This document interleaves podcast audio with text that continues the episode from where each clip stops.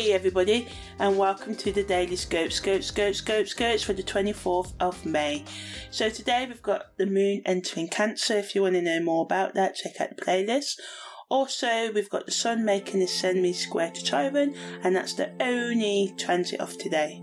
So that's going to affect us up until about the 28th of May. Strongest today at 9:47 p.m. So yeah, the sun semi-square Chiron can bring up feelings of insecurity and woundedness, but it also offers an opportunity for healing and growth.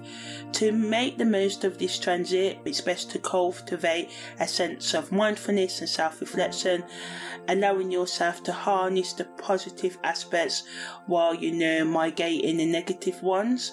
So yeah, all in all, this energy may bring up old wounds and insecurities, but it's a powerful energy to use for self awareness and personal growth. And although it can feel uncomfortable um, at first, if you decide to go or continue with this work, if you've already been doing that inner work, that shadow work, you know, we can really tap into our deep well of um, inner love and um, harmony. If we're open to it at first, there may be tears, there may be discomfort. Ultimately, the sun semi-square Chiron wants us to pay close attention to our emotions and feelings and to work in developing a deeper understanding of our inner world.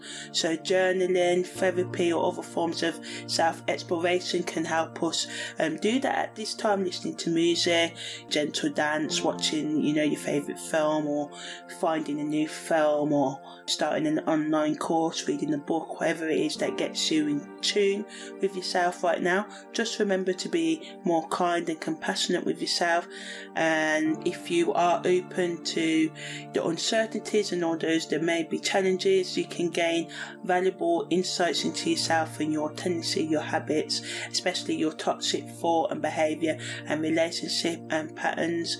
And although what happens now can be painful, all that happens now is trying to bring you towards greater self awareness and a more powerful feeling of feeling fulfilled within. Content creators can create content that helps people be more compassionate with themselves, giving tips on how we can listen to our inner voice, how we can explore our feelings more, be more open and not fear them and not push them down, and how to make more time for ourselves in our busy world where we've got a lot of, you know, work and paying bills and cost of living and all the rest of it that's happening right now. How we can find that time to nurture ourselves and have more empathy for ourselves and others as well.